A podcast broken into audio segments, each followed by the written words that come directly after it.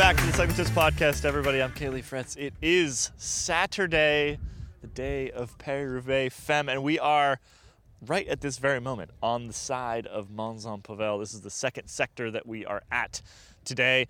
We're going to do a little chatting right now, but obviously the race is not over, so we'll do the rest of the analysis. Oh, I just fell in a hole. We're going to do the rest of the analysis from the finish in Roubaix. Amy Jones, how are you? Hello, good afternoon. Sorry. Hello. Jonny Long, we're uh, we're on the side of Mons-en-Pavel. How are you feeling right now? I'm feeling great. The dust is uh, all up in me, and I couldn't feel better. It's getting in my teeth. It's everywhere, and we're not even racing. And of course, Ronan McLaughlin, how are you? Oh, sorry. I'm so sorry. I Amy, was. you're supposed to be sharing that mic. Well, at least the Balsamo just had. I don't know what just happened to her, so I'm like watching on my phone. So yeah, we are, like I said, we're on the side of Saint Pavel, which is a five-star sector. And Amy, what what's going on at the moment? What's what's the rundown? In the What are you race? for? Yeah, what's happening in the bike race? Chaos. Absolute chaos. Stuff, stuff coming. Uh, lots of the big names have had problems like crashes, punctures. Ellen van Dijk had a crash. Yeah. Yeah, that's already changed. Jonny's showing me. Yeah. Actually, no, sorry, they are still out there.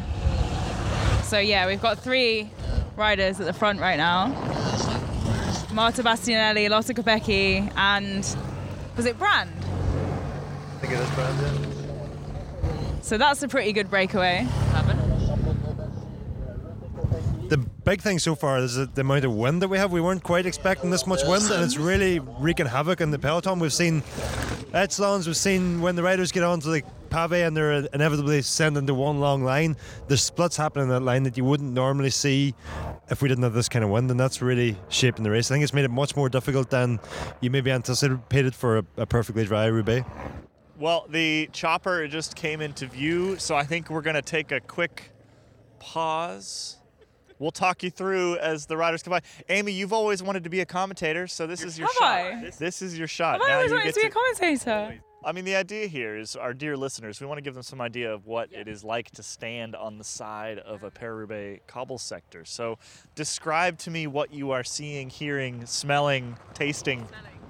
The, the thing that I never realised with the cobbled sector is how narrow the roads are. Like you see on TV, but and then you stand right up to the side where kind of the riders want to be. Also on this sector, the camber in the road is like nothing. You wouldn't you wouldn't want to drive on it. Um, and we're just about to see them come past. So Ronan needs to get further Everyone off was the sliding around on this one last year. Yeah, so we were here in the in obviously in the mud, same sector last year, and watched a number of crashes. The the crown on Mons-en-Pavel. This is part of the reason why it's a five star sector. The crown on Mons-en-Pavel is gnarly. It is it is severe. Here they come. Amy, what do we see on the front right now? This is a select group now. is on the front uh, with, with Marta Bastianelli and uh, Lucinda Brand. So that's. Uh, sorry? That's the group. Yeah. Yeah, here they are. Here's the leaders. here they are. Bastianelli is going for it. And Brand, see, predicted it. It's only a small, what, 10 second gap, barely even that, and the peloton led behind with the SD Worx on the front. Which is interesting, isn't it? Chantal Van Den Vandenbroek Blaak on the front with Christine Majerus behind her. Elisa Longo Borghini not far behind. About to get taken out by a rider. Is, your, is that not protecting you from it? Oh, it's the dust. Oh, my eyes! My eyes! Is that Marta? Yeah. Marta Cavalli's just gone past, uh, quite a way off the pace. Yeah, she. Oof. Shimano neutral service car nearly taking us all out. Remember us this way. Coryn Labecki. So she's must have had an issue, or she was in the main group earlier. Anyway, we're just making guesses now because we're out on the side and we can't actually tell what's happening. So what we should do, what we should do is head to the Roubaix Velodrome so that we can, well, find out who's going to win this thing, and then finish this episode.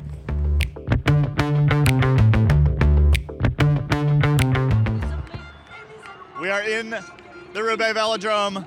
Elisa Longo Borghini has just entered, just made the right-hand corner, Talk me through what we are seeing, Amy. Elisa Longo Borghini is giving Trek their second solo victory at Paris-Roubaix in a row. Well, she's about to anyway. And the crowd are going wild.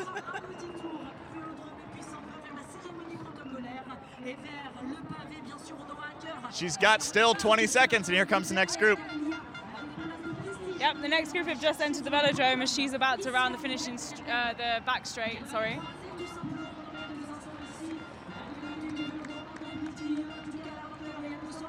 And So Elisa's got it.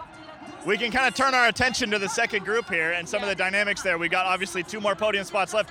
Ellen van Dijk just hit the front, so she'll be doing lead out. Yeah, she will for. What's going there? Lucinda Brand again? Still? Must be Brand. Yeah. Um, yeah, SD Worx have kind of um, done a number on themselves a little bit because they've got Kopecky and Chantal Vanderbroek Blaak in there. Oh, Chantal's just got dropped because they've been doing a lot of work to try and bring um, Elisa back. Becky coming around the outside. Yeah, okay, I might just be about to eat my words. So Brand. Well, I believe that was Kopecky and then Brand in second and third. And we're going to go see who we can talk to. How are the hands, Clara? You know, they feel pretty rough, but looking at them, I'm like, oh, that's. They're actually totally intact. Like, I don't even see a blister. Maybe that's the cross as well. You know how to hold onto your handlebars. Oh, wait, there's one. no, there's definitely some, like, tense grip. Is it like your your, your knuckles kind of like clack together, right? And and they feel swollen at all? No, honestly, what started to get really irritated were my feet. Just like the constant shaking, and it's pretty hot out here. And yeah, after all that time, it was just like, wow, my feet are getting really tired. But my hands feel pretty all right.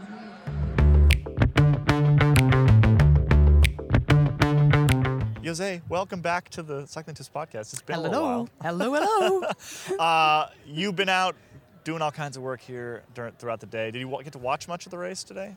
uh, we watched the start, of course, which was uh, everybody's everybody's happy at the start. You could just you could feel everybody was excited about the race and everybody was smiling. Of course, the circumstances, weather circumstances compared to last year, were Slightly giving less a- terrifying. Yeah, Yeah. so everybody was smiling, and then we saw them at two places, and then uh, up until the velodrome for all the emotions across the line.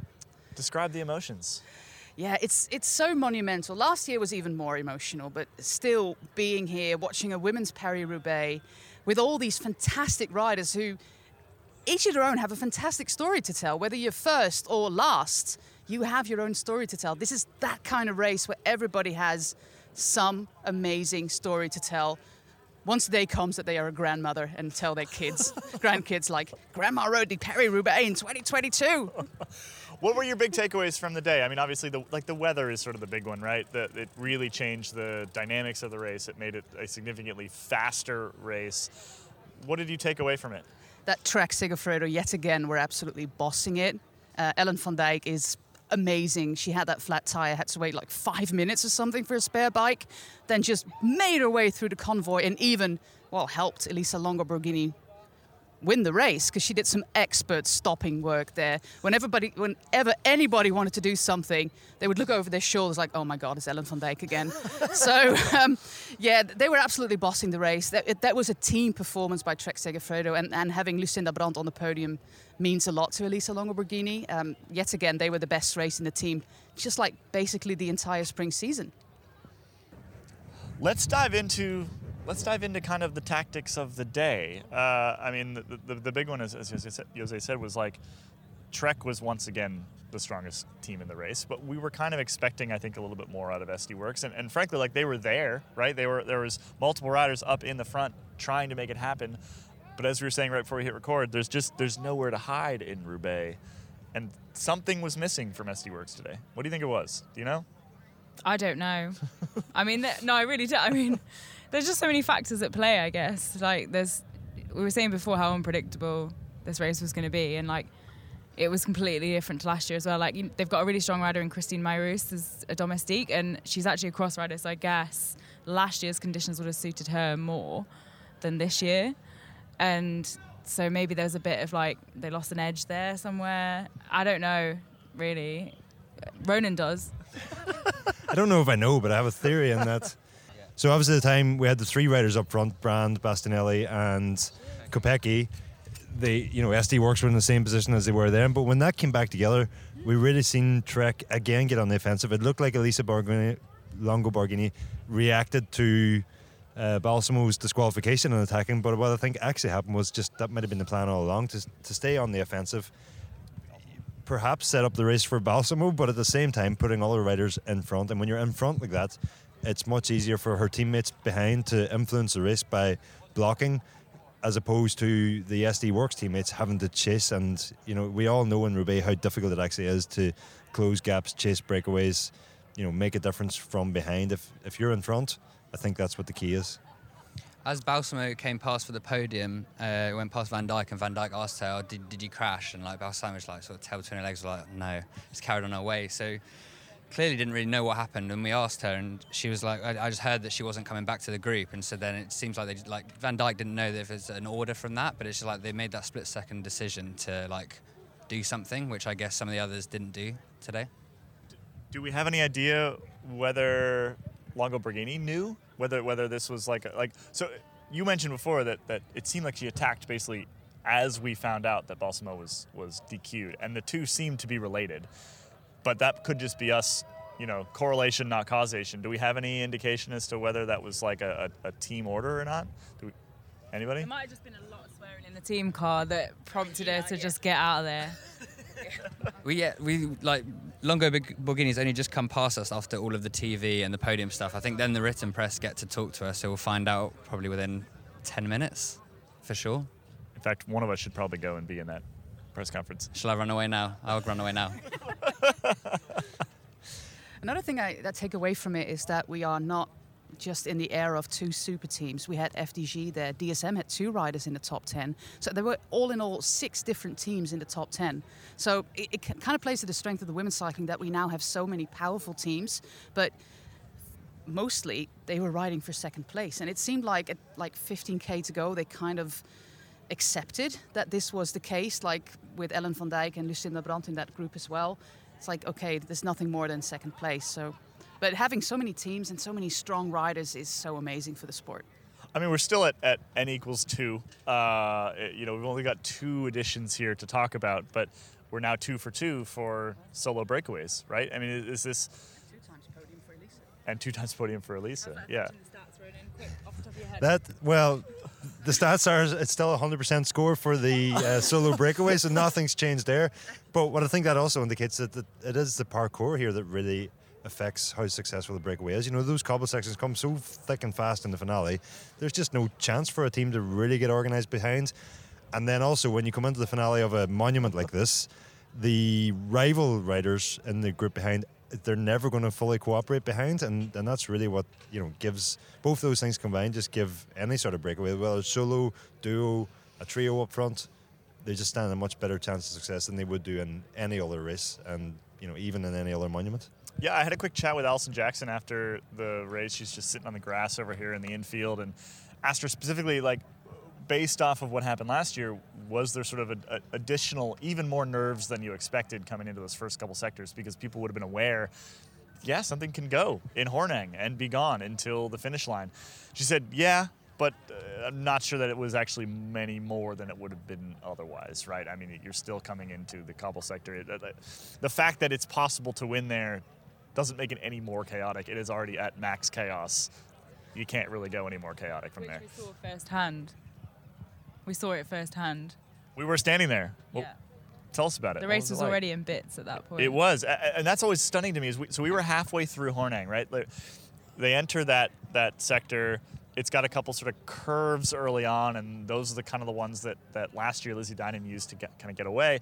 There's a right hand corner on pavement, and then there's kind of this long, straight, relatively brutal, rough, but fast sector. And we were sort of just after that right hand turn, so we're about halfway through. And even by then, I mean, how many groups was the peloton in? six. Lots. Like it, it was it was Yeah. already exploded. And granted, there was still quite a large sort of front group there, and there were some crashes early on. There were already riders with flats and things like that that, would- that would have sort of split the group. But it was just it's always stunning to me how fast that happens. Yeah. The the break was a at that point the break contained um, well the initial break that had Tanja Erath in it, and I spoke to her after the race, and actually she was just coming back from a really bad crash at the women's tour at the end of last season, and she told me that the reason she was in that break is some Anna Kiesenhofer reason, as in she didn't actually want to be in the peloton or she wanted to be out of danger. So she was like, I'm just going to get in the break. So I mean, it's a pretty good reason to be up there, Yeah. right? Ronan, your shoes falling off. right then. Better that than my foot. When when we were preparing to make the run up, you know, the series that we do, we were told that Elisa Longo Borghini would not ride Paris Roubaix, so that we would not include her in the series. I am now doing the Italian hand gesture, my people. It's like, why? But yeah, she was bossing it. Last year's was third, and and this year winning it. She's she's such an amazing human being. The wonderful thing about Elisa Longo Borghini is that she always cheers for everybody else. She's always so happy when other people win. And I just want to put it out here. Her almost neighbor in the north of Italy is Filippo Ganna. Just leaving that here. Can we talk about the the the Balsamo the Balsamo incident? Oh, are you out of here? On that All right. note, Say goodbye. Bye bye. On that note, uh, let's talk about the Balsamo incident here. Now, we were, I should say, in the car uh, trying to watch this on tiny phones while Ronan was driving around. It was a sticky bottle, and it was a pretty sticky bottle. But uh, I'm less interested in sort of like the whether she should be disqualified or not. I think that's probably a, a reasonable call in this case, and more into what it seemed to immediately do to the bike race. Like it seemed to have a pretty dramatic impact instantly on the bike race.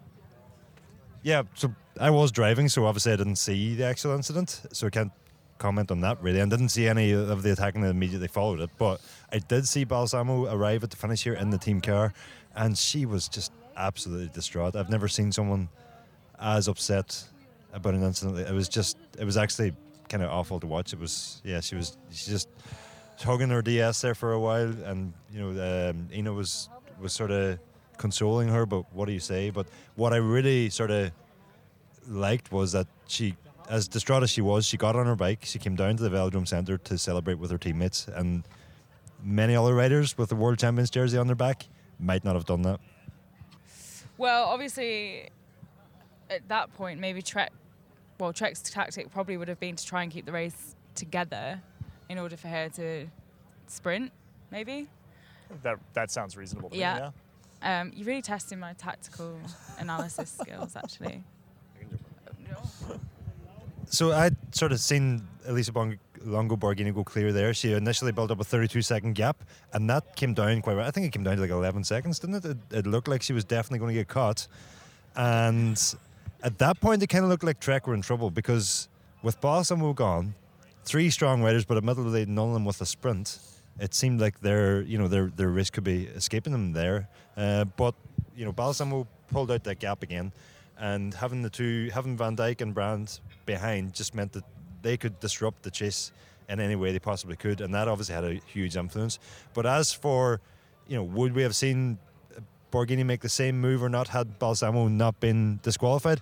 I, st- I still think Bor- Longo Borghini makes the same move at roughly the same time. It's a great card to play. It means that ri- Trek have a rider in front. Other teams have to chase. If they chase, they bring Balsamo into the sprint. You know, so it achieves Trek's objectives from the race without Trek having to actually force them with their full team. They put one rider into a winning position, and that one rider does everything they can to take that, while Balsamo, they're possibly their plan A, possibly plan B, who knows, can take the armchair ride with other teams chasing. And if it comes back, Trek still have a chance to win the bike race. Yeah, I mean, it was it was tactically it was pretty perfect. And again, we're not entirely sure. Jonny will maybe jump back in at some point and tell us whether this is the case or not. We're not entirely sure whether Longo Borghini even knew, but the, the timing certainly seemed to be fortuitous in that, oh, all of a sudden our sprinter is gone. All of a sudden there's no reason to hold this thing together. I'm going to go for it, right? My, you know, previous episodes, we've, we've talked about sort of like woman of the match, bike racer of the match that to me has to be Ellen van Dijk. And it's not even necessarily for her influence on the race, although I do think that she did a pretty phenomenal job disrupting that chase, and that can't be discounted as a reason why Longo Borghini was able to make it to the finish line, right? And the reason why she gets my bike racer of the match is that she had a flat early on and chased back like a significant chase, not not a small chase, not like a 15 second chase, like minutes. She came by us leading the group through Hornaing, flatted shortly after as we were driving up to Mons-en-Pavel, and by the time we got to Mons-en-Pavel, half an hour later was already back on after changing a flat on the side of the road. It was relatively quick change, but you know, I was, I was all the riders I talked to on the on the infield here after the race talk about how even the smallest gap it opens up and you're just like you just can't close it because the, on the cobbles it is so hard you're already so pinned and she's chasing back like 60 90 seconds plus to get back into that front group it was an absolutely incredible ride and like i said you can't discount her contribution well, her lack of contribution really to that chase, the, the, the disruption of that chase that, that kept her teammate off the front. It's classic Ellen. She does it all the time. it's just like her role in the team is so invaluable. She's the power behind like bringing breaks back or disrupting the chase or being in the break and driving it. Like she's just so strong. This is why she's the world time trial champion. She had absolutely no right being in that front group at the final there. Having a puncture at that moment, yeah, it was a relatively quick change from what I saw, but at the same time, she had lost so much time before she even got to make making the change.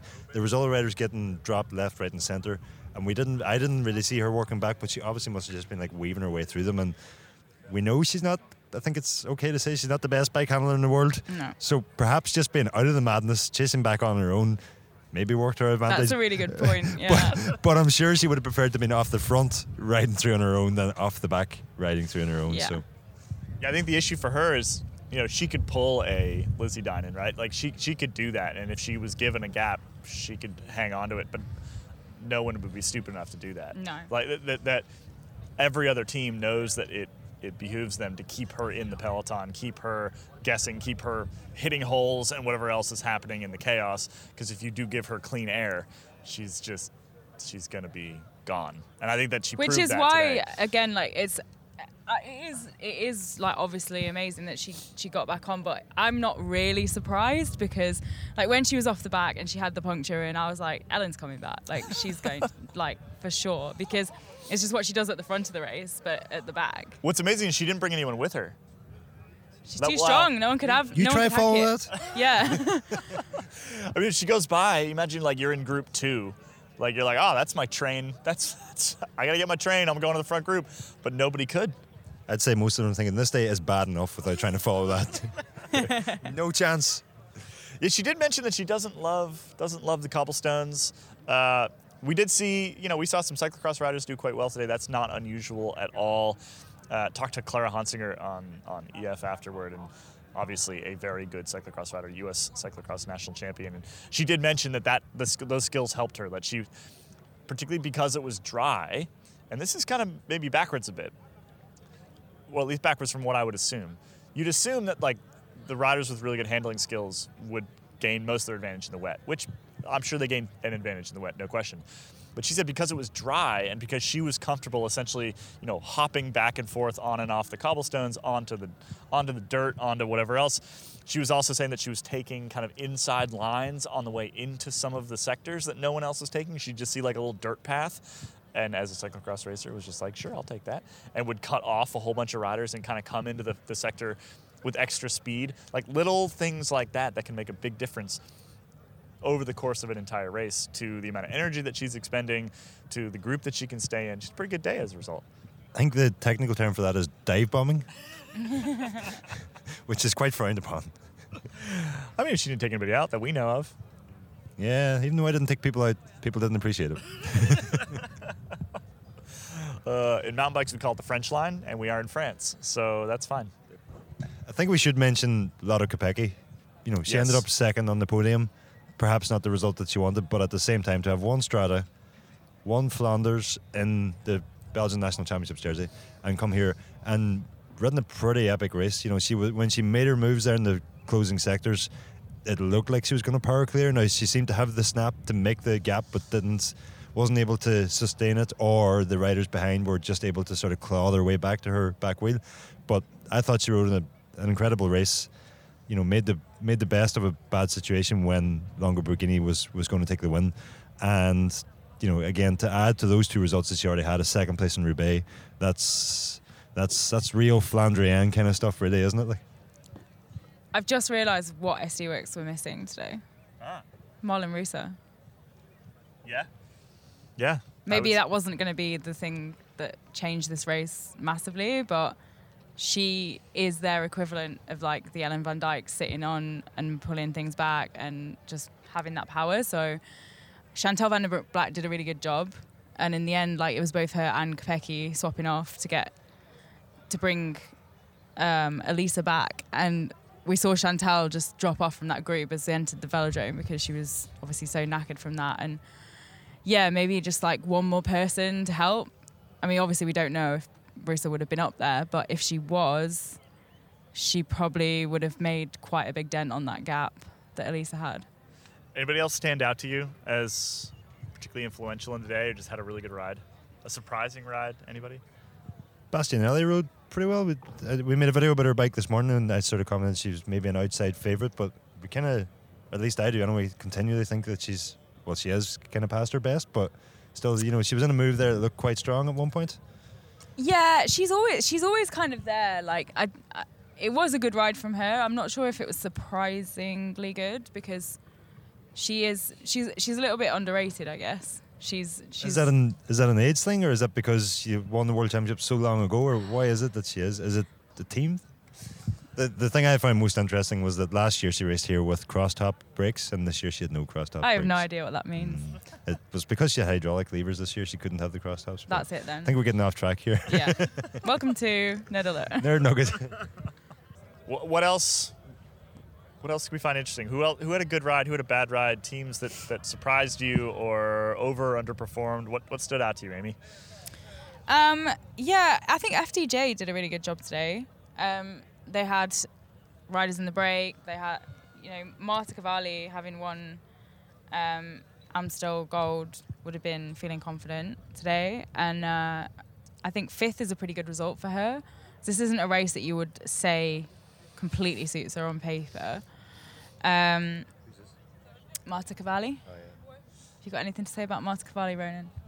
well, it was Cavalli who was chasing down a lot of Kopecky those couple of moves that she made in the finale, wasn't it? And closed the gap. At least the one move that I seen from Kopecky, it was Cavalli that, that closed it. And she certainly, you know, I guess s- s- crazily, she wasn't really on my radar for today's race, despite the fact that she won Amstel Gold just a week ago. Like, but they're different. I mean, races, yeah, they're very why- different yeah. rations.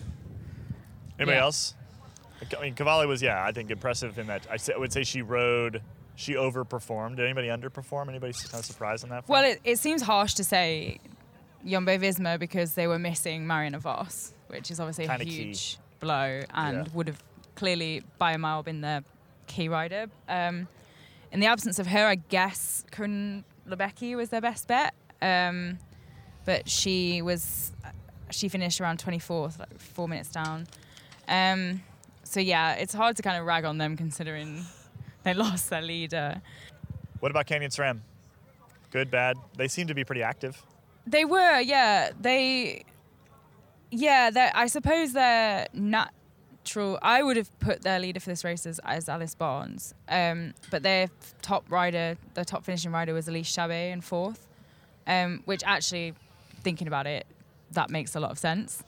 Um, and yeah, Alice Barnes in the end did a really good job, um, like chasing down moves and um, attacking at one point. So Why do you say that Chabbey in fourth makes sense? Is that well, just thinking about the type of rider she is, like she's that kind of powerful, like she's actually really good technically as well. Like if you watch her descend, she's an animal. Um, so yeah, I thinking about it, like she wouldn't have really been on my radar at the start, but seeing that she came fourth isn't a huge surprise when I think about like her characteristics as a rider.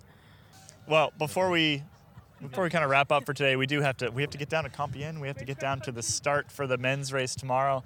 But before we do that, a quick nerd nugget for everybody. Ronan, what did you see in the pits this morning? Uh, well, I guess the most interesting thing is that new Trek money RSL. Uh, it is the RSL. I think we were told it wasn't the RSL, but it Yeah. definitely is the uh, RSL. It says I was I was I wasn't really told anything is the problem. We we saw this bike and I called Trek and they were like, "Ha, it doesn't maybe it doesn't exist. I don't know if it exists. I don't know what you're talking about." just new color. Yeah, they tried to tell us it was new paint. And we're like, "That's not no. We can see. We have eyeballs. Thank you, Trek." Anyway, Crucially, it says RSL on the down tube, and the UCI approval sticker on it is Trek 067 is the code. Which, when we spotted this bike on the approval list about a month ago, the RSL had the 067 code beside it. So it's definitely a race shop limited uh, Yep. model of the new Domane. that usually means like a steeper steeper head to, or shorter head tube, steeper angles, things like that. basically a racer's bike. Yeah, Yeah. is kind of the geometry they go for there.